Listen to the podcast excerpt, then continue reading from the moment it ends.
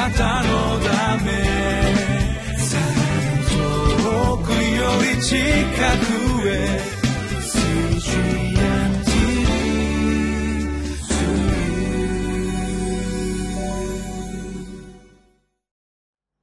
こんにちは。日本福音ルーテル板橋教会の牧師の後藤直樹です。今日もご一緒に御言葉を聞いていきましょう。9月25日月曜日。今日のテーマは誇りとする冠はしぼんでゆく花です聖書の箇所はイザヤ書28章1節から8節です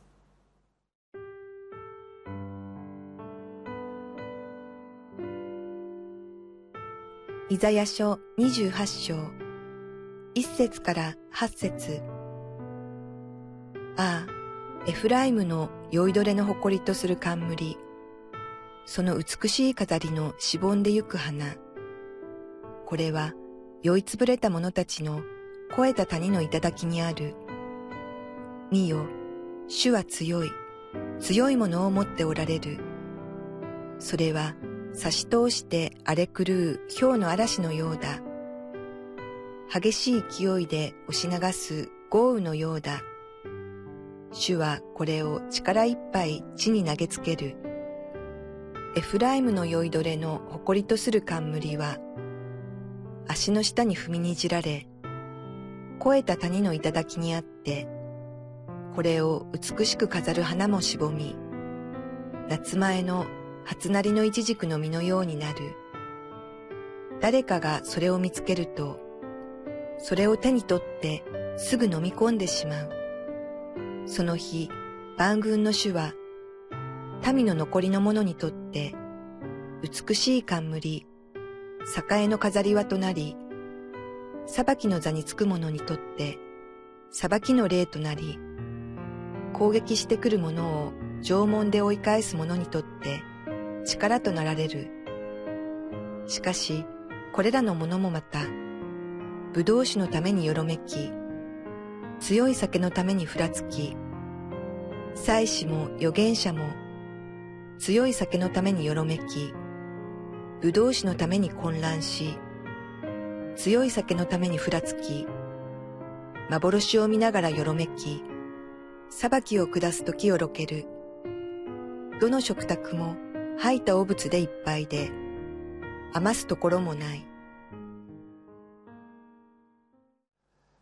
今日の聖書の箇所はイザヤ書28章1節の最初のところに込み出しがついていますよね。エフライムの誇りというふうにあります。エフライムというのは北北イスラエルのことを指しているわけですけれども一節見ますと「ああエフライムの酔いどれの誇りとする冠ああっていうのはもう本当に嘆きのため息のようなああ残念だなあという、まあ、そういうイザヤの思いがよく表れている。そして続きえその美しい飾りのしぼんでゆく花。これは酔いつぶれた者たちの肥えた谷の頂にその冠があるというふうに言っているわけなんですね。まあ、酔いつぶれた者たちという、まあ、酒によってよろめく人たちの、まあ、姿。今日の全体的なテーマは酒に酒を飲んでよろめくっていう、まあ、そういう姿が、まあ、哀れな姿だというところなわけなんですけどもこれ、えーまあ、当時の時代背景としては新アッシリア帝国によって北イスラエルが攻め入れられて最終的には滅ぼされてしまうというあのサマリア陥落という紀元前721年の出来事がこうその背景として、えー、なっているわけなんですけどもともと紀元前734年から732年まで続きましたシリア・エフライム戦争によって、まあ、北イスラエルは本当に翻弄されるその敵国のに攻められるという本当に翻弄されるわけなんですけれどもそして当時の北イスラエルの王様ペカという王様はアッシリアに一生懸命反抗してきたわけなんですけれどもその後のホシュアという北イスラエルの王様はなんとかアッシリアにこう降伏することによってその自分の国を北イスラエルを守ろうとしたわけだったんですよね。まあ、なんとかアシリアに降伏することによって、えー、その滅亡を免れたという一度危機は脱したわけなんですけれどもその後やっぱりどうしてもそのアッシリアの圧政に耐えきれずに今度はエジプトに助けを助けの手をこう求めるわけなんですね、まあ、そんな形で、えー、アシリアに抵抗したがゆえに最終的に、えー、北イスラエルは滅ぼされサマリア陥落という結末を迎えてしまうというところ、まあ、そんな形で、えー、なんとか、まあ、王様はですね、えー、自分の国を守ろうとして、えー、ああしよう。あこうでもない。もっとこうしようといろいろこう手立てをこう尽くすわけですけれどもそういう右往左往する姿がイザヤにとってはまるでお酒を飲んで、えー、酔いつぶれた者たち、まあ、正しい判断ができなくてふらふらしている状態、まあ、そんなふうに見えたというところに今日の語られている背景があるというところなわけなんですけれども。まあなかなかお酒というのは難しいものですよね。私たちって、えー、聖書にですねお酒を飲んじゃいけません。お酒によってはいけませんというふうに書いてあるのでああじゃあお酒は飲まない。お酒を飲むとこんなふうになってしまうというのはなんとなく分かっているわけですけれども。でもこれその今言ったことというのはお酒を飲まない私たちの側の判断考え方なわけなんですよね。お酒を飲んでいる人たちの側にとってみたら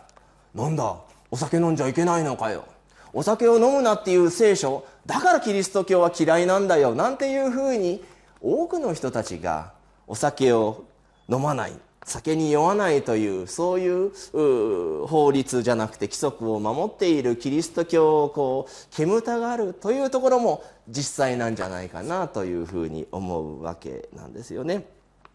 別にお酒を飲んだら神様に滅ぼされるとかお酒を飲んだらあ地獄に行っちゃう天国に入れないとかそういうことじゃなくてお酒を飲むとこのようになるよ。正しい判断判断ができなくなるよ。そして私自身もお酒を飲んで、えー、相当なあ宝刀の限りを尽くした経験がある者にとってはお酒を飲むと自分自身をコントロールできなくなるという状況に陥る。だからあなたは注意しなさいよというふうに聖書は私たちに告げているわけなんですよね。でもですねお酒を飲む人たちにとってはですねこういう言葉ほど嫌なものはないんですよ。お酒を飲むな飲むなだとこの野郎っていうふうな気持ちになるのがですねお酒を飲む人たちの本音なわけなんですよね。言い換えるとお酒を飲むこともできるし飲まないこともできるというコントロールができないというのが本当のところじゃないかなというふうに思います。自分にコントロールできない自分自身をコントロールできない人ほど人に文句を言ったり人に指図をしたり人にいろいろ命じたりするということが起こってくるということなわけなんですよね。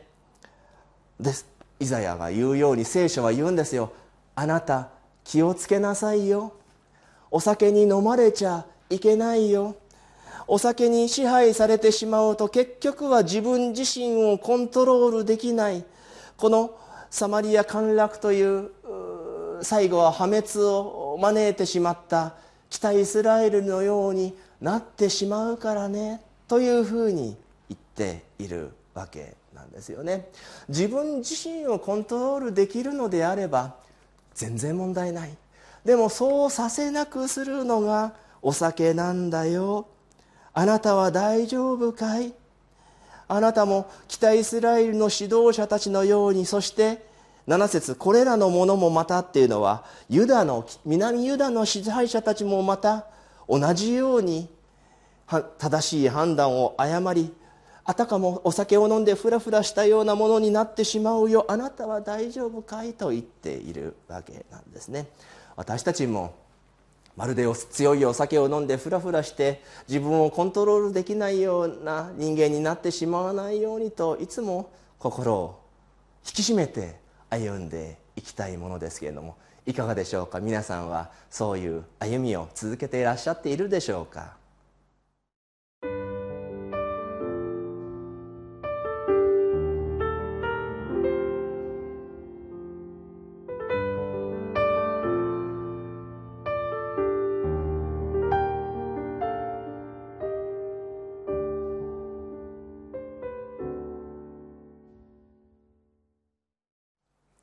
今日の聖書の箇所は冷静な判断ができないあるいは自分自身をコントロールできないそのような状況にある者への警告をイザヤはしているところであります。それはお酒を飲んでしまって自分をコントロールできないという時もありましょうし感情に支配され怒りに任せてもう言わなくてもいいようなことをつい言ってしまうということも私たちには起こるんじゃないかなと思います。私自身も、えー、7年か8年前まではお酒を浴びるように飲んで毎日毎日酔いつぶれていたような人間でありました。そんな自分がお酒をピタッとやめることができるようになった。そのきっかけ今振り返るとまさに今日の聖書の箇所になんか似てるんじゃないかなと思わされました。酒によって結局酔いつぶれたものの結末は滅びだというふうに今日の箇所は言っているわけなんですよね。最終的な破滅を招かないための大事な大事なことは何かもう私自身もうお酒を飲んでもうもうめちゃくちゃな時代に生きていた時には。後から考えるともう覚えてないお酒を飲んで何したのか覚えて酔ってしまって覚えてないということがたくさんありました。そういう積み重ねちっちゃなことが覚えてなくてお酒を飲んで何かをしてしまった。でも覚えてない、まあ、ちっちゃなことならいいですけれども破滅をもたらすような失敗ってやっぱりあるんじゃないかなって思います。お酒を飲んでタクシーに乗ってタクシーの運転手を殴ってしまったとかいう話聞きますよね。後から聞くとお酒を飲んでいたので全く覚えてない。でもその事件というのはその人をその人生全てを終わらせるような決定的な破滅となってしまう。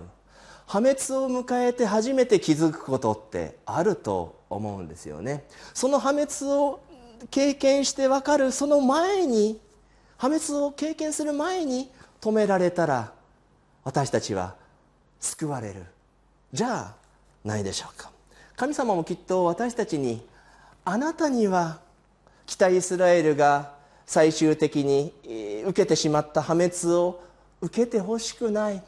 あなたにはいつも冷静な判断をできる状態になっていてほしいそのような神様の思いを私たち今日の箇所で受け止めていこうではありませんか？もし私たちの中でお酒飲まない人がいるかもしれません。お酒飲まないから私大丈夫だよというふうに言いたい人もいるかもしれません。でも時には怒りに任せて人に人を傷つけるようなことを言ったりしてしまう。それが後々取り返しのつかないことに失敗になってしまったということがあるかもしれません。そういう破滅を結果を招かないためにも私たちはいつも今日の御言葉を大事に聞いていきたいと思います。お祈りを捧げましょう。天の父なる神様感情に任せてあるいは自分自身をコントロールできないような状態にまで陥らないように私たちを守っていてください。お酒は飲まなくとも感情は私たちを支配します。言い換えると罪の力はとても大きく私たちはそれによって最終的な破滅をもたらされるようになるかもしれませんから神様いつも共にいて私たちを守っていてください。この祈り主イエス様の皆によって祈ります。アーメン。なたのため